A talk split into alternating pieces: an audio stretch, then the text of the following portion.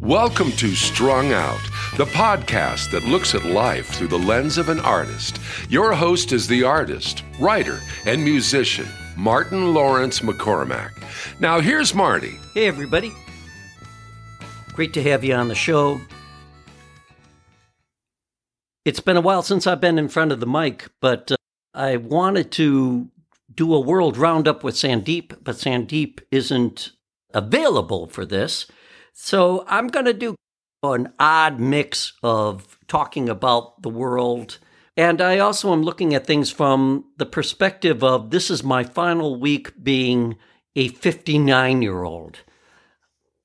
Turning 60 is just an odd feeling. It's like walking into an area of disbelief, at least for me. Uh, I've been in disbelief ever since I turned 35. so that's that's kind of where things are at. A lot of things going on with my band Switchback. This summer has proven itself to be just jam packed with a lot of stuff. So, my apologies going forward with this show. It's a little hodgepodge of everything. And uh, first of all, I just want to walk through some of the politics that I've been noticing and reading, and uh, I'm sure you folks have too. Wow, the Supreme Court, amazing. Overturning affirmative action, and I don't know what's going to be accomplished by that. I think the country needs to make sure that we remain a diverse country and if affirmative action helps bring in people who would not necessarily be able to get into a university or a college, what is the harm in that? Is my question. And I think that uh, it's interesting to see how both Supreme Court judges, Sotomayor, who is a Latina, and Thomas, who is African American, had these two very striking takes on affirmative action. Thomas looked at affirmative action as a personal insult. He felt like he deserved to get into Yale on his own merits, that affirmative action basically made him look less important, that his white Law students made fun of him. He felt personally insulted. Sotomayor, on the other hand, total opposite tact, where she was like, This gave me the opportunity. If I hadn't had this, I wouldn't be here today, that sort of thing. And was very scathing of the majority of the court deciding to let affirmative action go. I think a country that is based upon immigration, that is based upon the idea that uh, e pluribus unum. We have to look at this from the long range that until we have a critical mass of people of all walks of life and every race and creed creating a substantially wealthy well off middle class, and what I mean by that is a healthy middle class, we need to put into place everything we can to keep things going. I know there's people that are not going to agree with me on that, but that's where I stand with it. It's not that a person who going to Yale just because they're black or Latino they're letting in somebody stupid. Obviously, the person has merit. It's just trying to make the playing field a little bit more level. And yeah, for me, that doesn't carry any kind of existential threat. I want to have a healthy and happy middle class and a diverse middle class where people are able to rise up as a middle class and help this country maintain the creative vibrancy that makes this country what it is. It'll be interesting to see what happens. It'll be interesting to see what colleges do. I think it's just going to come down to colleges who are going to have to uh, basically look that much harder at trying to get that sort of diversity the fabric of America calls for it. Interesting what's going on with all the indictments since we last talked uh, for the former president. Not much for me to say about it right now, except that I think that at some point all the chickens are going to come home to roost. We will see what happens. This is the first time that we've had this level of of indictments ever leveled against a president. And at some point, we either are a nation of laws or we're not. Will we be able to see the law exercised if the law is broken? That really ultimately is what it comes down to, right? There's no sense of privilege for anyone, right?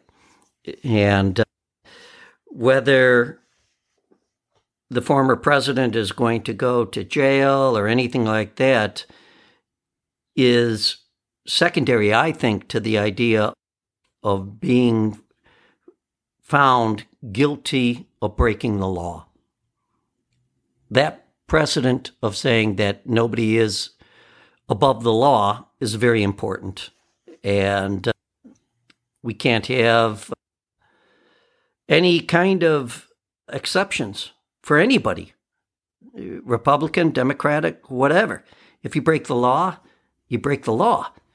That's the guardrails of keeping our country healthy again. And it remains to be seen whether that's going to be the case. Fingers crossed. Let's move over quickly to the world. A lot of stuff going on in the world, things that are painful. The whole thing with the uh, the Israeli incursion into the Jenin camp. When is this going to this whole thing going to end? When is this whole thing of trying to get the Palestinian state a state and uh, try to set up the boundaries, get rid of these settlers taking over territory that was not theirs. Nobody's winning. Nobody's winning in this situation. And it's going to be a, just a continual cancer that's going to be there unless there is some leadership that truly will try to hold up the rules, the agreements that were established Uh, I believe it was with the 1969 borders. I think that's the last time that they that the understanding for the uh, two-state solution. Otherwise, wow, we're going to have war without end there in Israel, and it's a sad thing to see. There's also a rising malevolence toward Christians in Jerusalem that has to be observed. Jerusalem is a multi faith city, and uh, a lot of people lay claim to it. It could be something very beautiful. This is for bigger minds than mine to, to suss out. I just uh, hope and pray that somehow those minds are there and that we end up with true leadership in the state of Israel and also with the Palestinian leadership as well.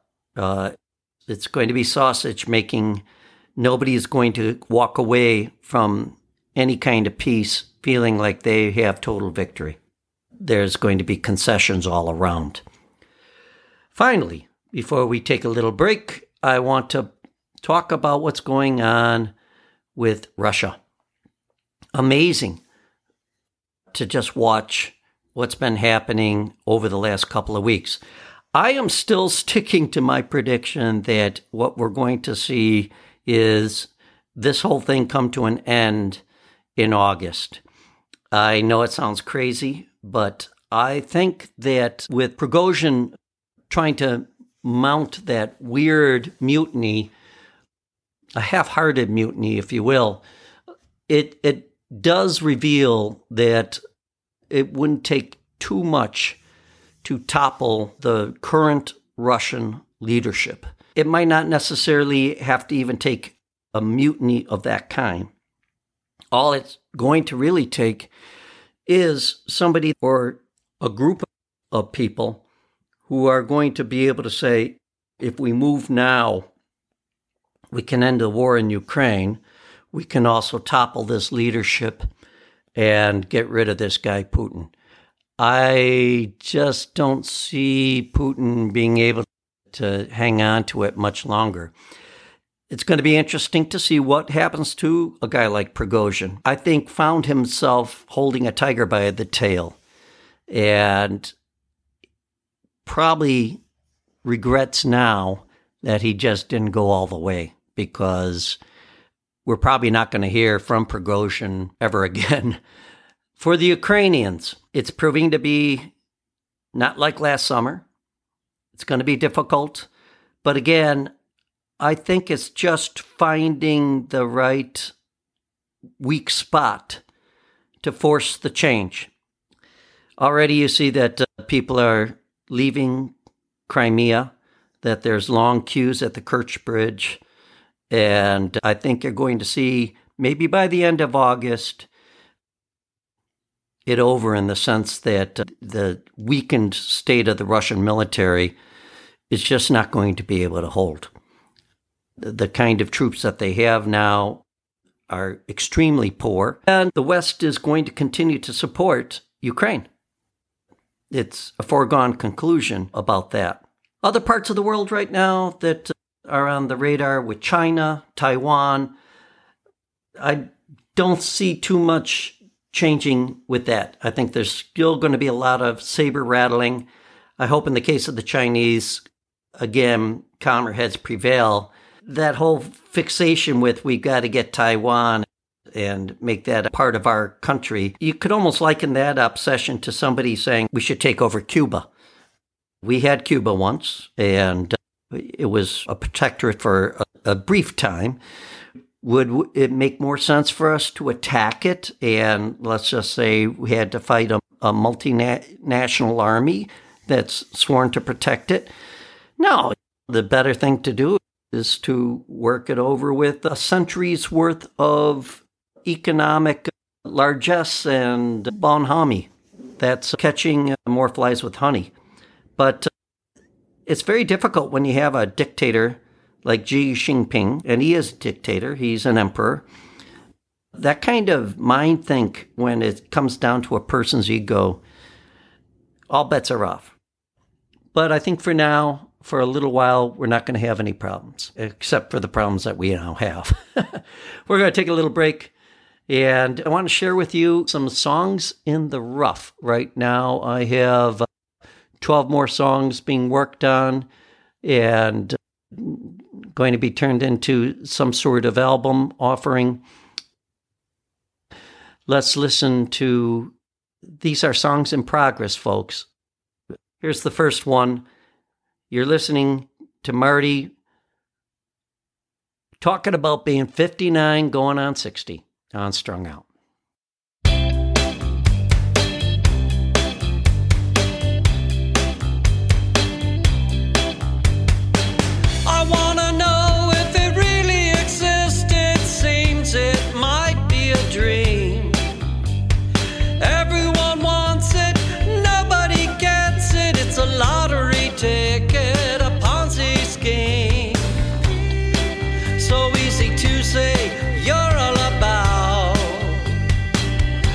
So take to make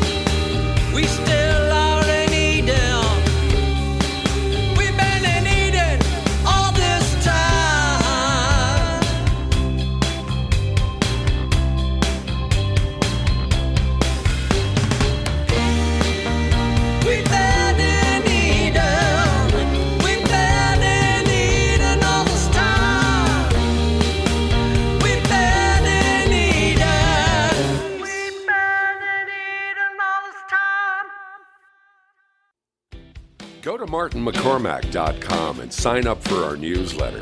You'll get the latest blog from Marty, information about upcoming podcasts, and what's happening in the gallery. That's martinmccormack.com.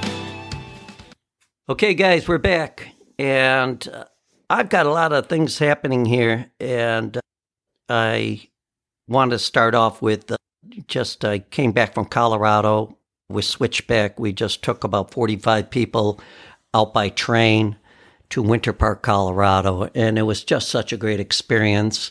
Uh, and had a chance to reconnect with a lot of old friends, including one of my uh, high school professors, you know, teachers from high school, English teacher, Mike McCarthy. So great to sit with somebody that knows you from when you're a young person.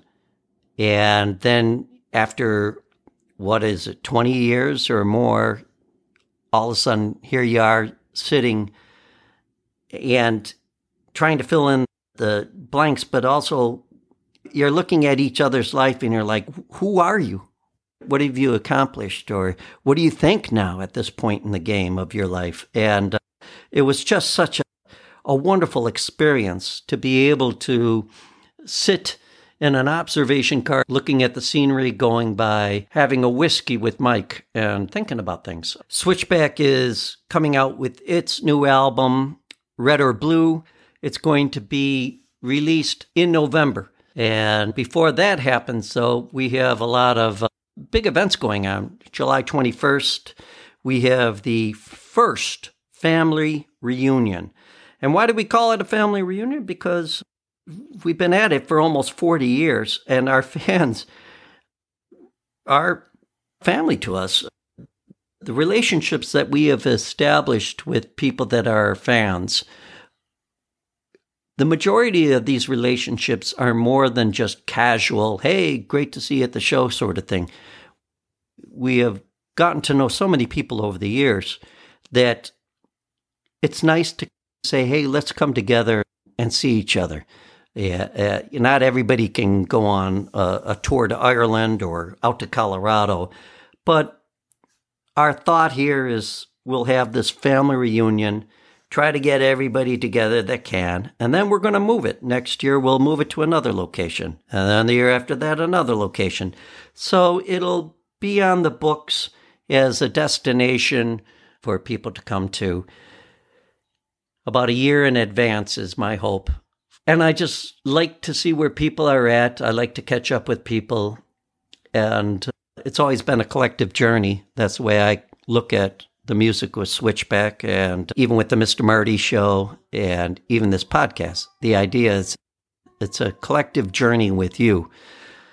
And that makes it more interesting hearing from people and finding out what's going on in their lives. So that's uh, what's going on with Switchback the end of the month, we're taking a private group over to Ireland. It's the first time we're doing that. It's a family out of Iowa, and uh, I'm sure it's going to be fun. And then we hit the ground running, basically preparing to release this album in August. There's just so much going on with that. If that wasn't enough, I've got this own this project of music that's going on. But the big thing that's going on for me right now is trying to prepare for this art showing that's going to be from September 1st through the end of October at the gallery in Peoria, Illinois. It's located in the basement of the Peoria Public Library. It's a huge space, it's a professional space. And I'm working really hard trying to get the various pieces that I need to have done for this exhibition that I feel would be appropriate to lend a little bit of finish to the pieces that I have. One of the neat things uh, that I've rediscovered is the joy of doing watercolor. I love working with acrylics, but working with watercolor is there's just a neat process with it. Watercolors give you a lot of surprises because of the nature of the flow of water, how much water is on uh, the paper itself. Uh, because of that, you're able to create a lot of textures and uh, feeling that you normally won't get with oil, and you can get maybe with acrylic if you hit it with a medium but it's just not the same. The vibrancy, the shininess of acrylic is replaced by this muted but vibrant colors of watercolor. So, um, when I was out in Colorado, I did what they call uh, plein art, P L E I N art, which is art on the spot, basically. I sat for five hours painting this mountain scene in watercolor. And it was borrowed watercolors from my friend Donna Gibson, who's a wonderful artist. And she had this little tiny brush that folds in on itself. And it was just exquisite. I sat there and watched the daylight change the face of this mountain. And I had to play with it a little bit too because at Winter Park there's a lot of man-made obstructions from buildings and hotels and hanging around. I eliminated those and brought in the forest and created this scene. Finally, I was driven in because a rainstorm had come over the mountain and it was threatening to ruin my watercolor. But that's going to be there at the art showing, as well as some big canvases. Probably the biggest canvas I've got right now is a 48 by 60 that I want to put a Wyoming scene on. And there's a couple other smaller pieces that I want to get done. So, a busy month for me, just traveling, but also working, rehearsing, and spinning those plates as usual. I'm going to take a little break here. Let's listen to another one of these songs, a work in progress. And uh, I would love your feedback. What you think of it? You're listening to Strung Out.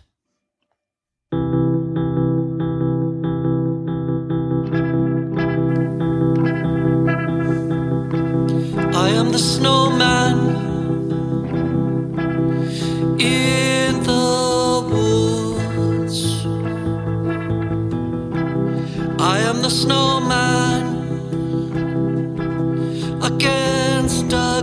sky. I am the snowman.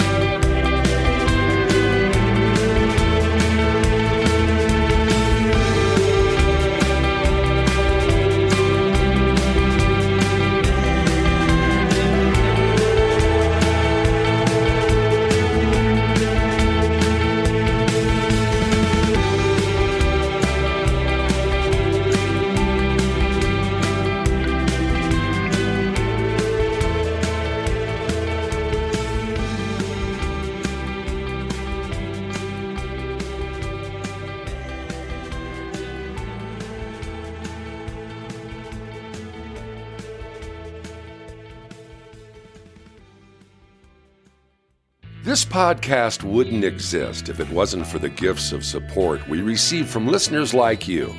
If you're enjoying the podcast, why not send in your gift of love? Go to martinmccormack.com and click on the donate button. Okay. We're back with that third part of the podcast, and this is where I get to, to wax a little philosophically. This week, I'm going to be going out to Jackson Hole. And Jackson Hole is where my grandparents are buried, where my parents are buried, where my nephew is buried. Up to the pandemic, we had properties out there. And unfortunately, my siblings and I could not come to some sort of agreement about what to do with those properties. And uh, it ended up that the properties had to be sold because the number of people that were in the camp of holding on to the properties, we weren't enough to be able to get a loan to secure what we thought would have been my parents' wishes, which was to keep a toehold in a part of the world that has had a lot of emotional, spiritual relevance. So I'm going out to Wyoming to visit my parents' grave and put a plaque on it. A brass plaque has been created, and some of my siblings are going out there, and we're going to put that on the grave.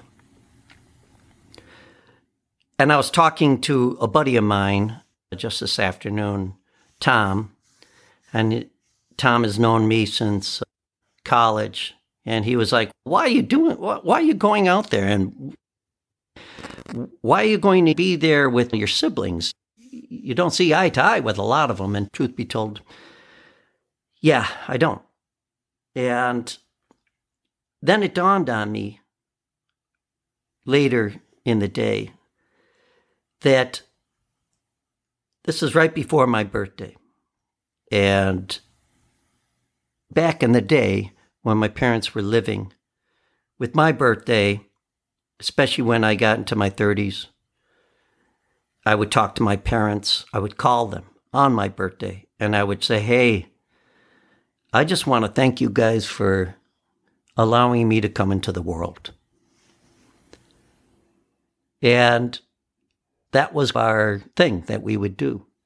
So I'd call mom and dad and get them both out of the horn and say, Thank you so much for bringing me into the world and giving me this opportunity to just be who I am.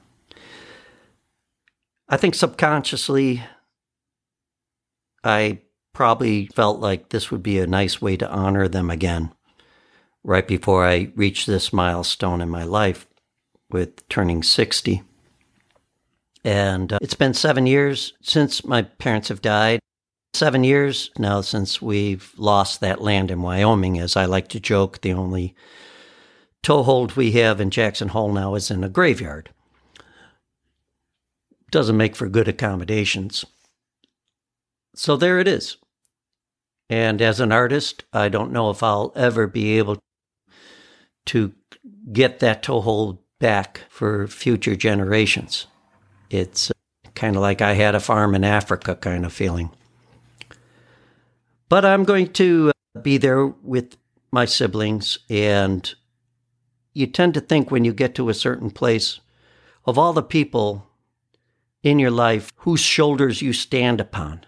And I think of all the people that have been my teachers, my instructors, both literally and figuratively, the lessons that I've picked up from people.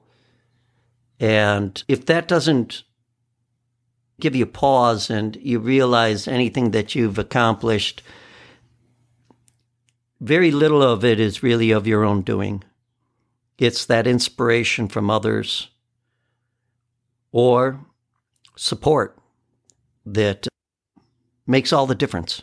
Luckily enough for me, the people that have supported me and have said, go for it, and who have been not only surrogate parents too, I've had a lot of those people. And I am what I am, and my life and my music and my art is what it is because of those people. And those kind of people keep coming into my life too. And it's a sense of joy. And some of you who may be listening to this podcast, and if that resonates with you, you know what I'm talking about. You're probably one of them who has given support one way or another, said, I, I believe in what you're doing, and I enjoy who you are and what you're doing. And that's what life is all about at the end of the day. So, you better believe that next week, a period of three days, I'll have a chance to visit where my parents are buried, and I'm going to say to them, Thank you for bringing me into this world. And I say to you guys, Thank you for allowing me to continue doing this sort of art. And thank you for your support financially and spiritually, which is so important in this era of everything's free on the internet. We're back to that patron artist kind of world. So, your patronage, both financially and spiritually, means a lot to me. And it's the best gift any person turning 60 could get that kind of support. So I'm going to leave it at that. And I want to thank you guys for listening. And we'll catch you guys next week with another podcast of Strung Out. Bye bye for now. Thank you for listening. For more information about this show or a transcript, visit martinmccormack.com. While there, sign up for our newsletter. See you next time on Strung Out.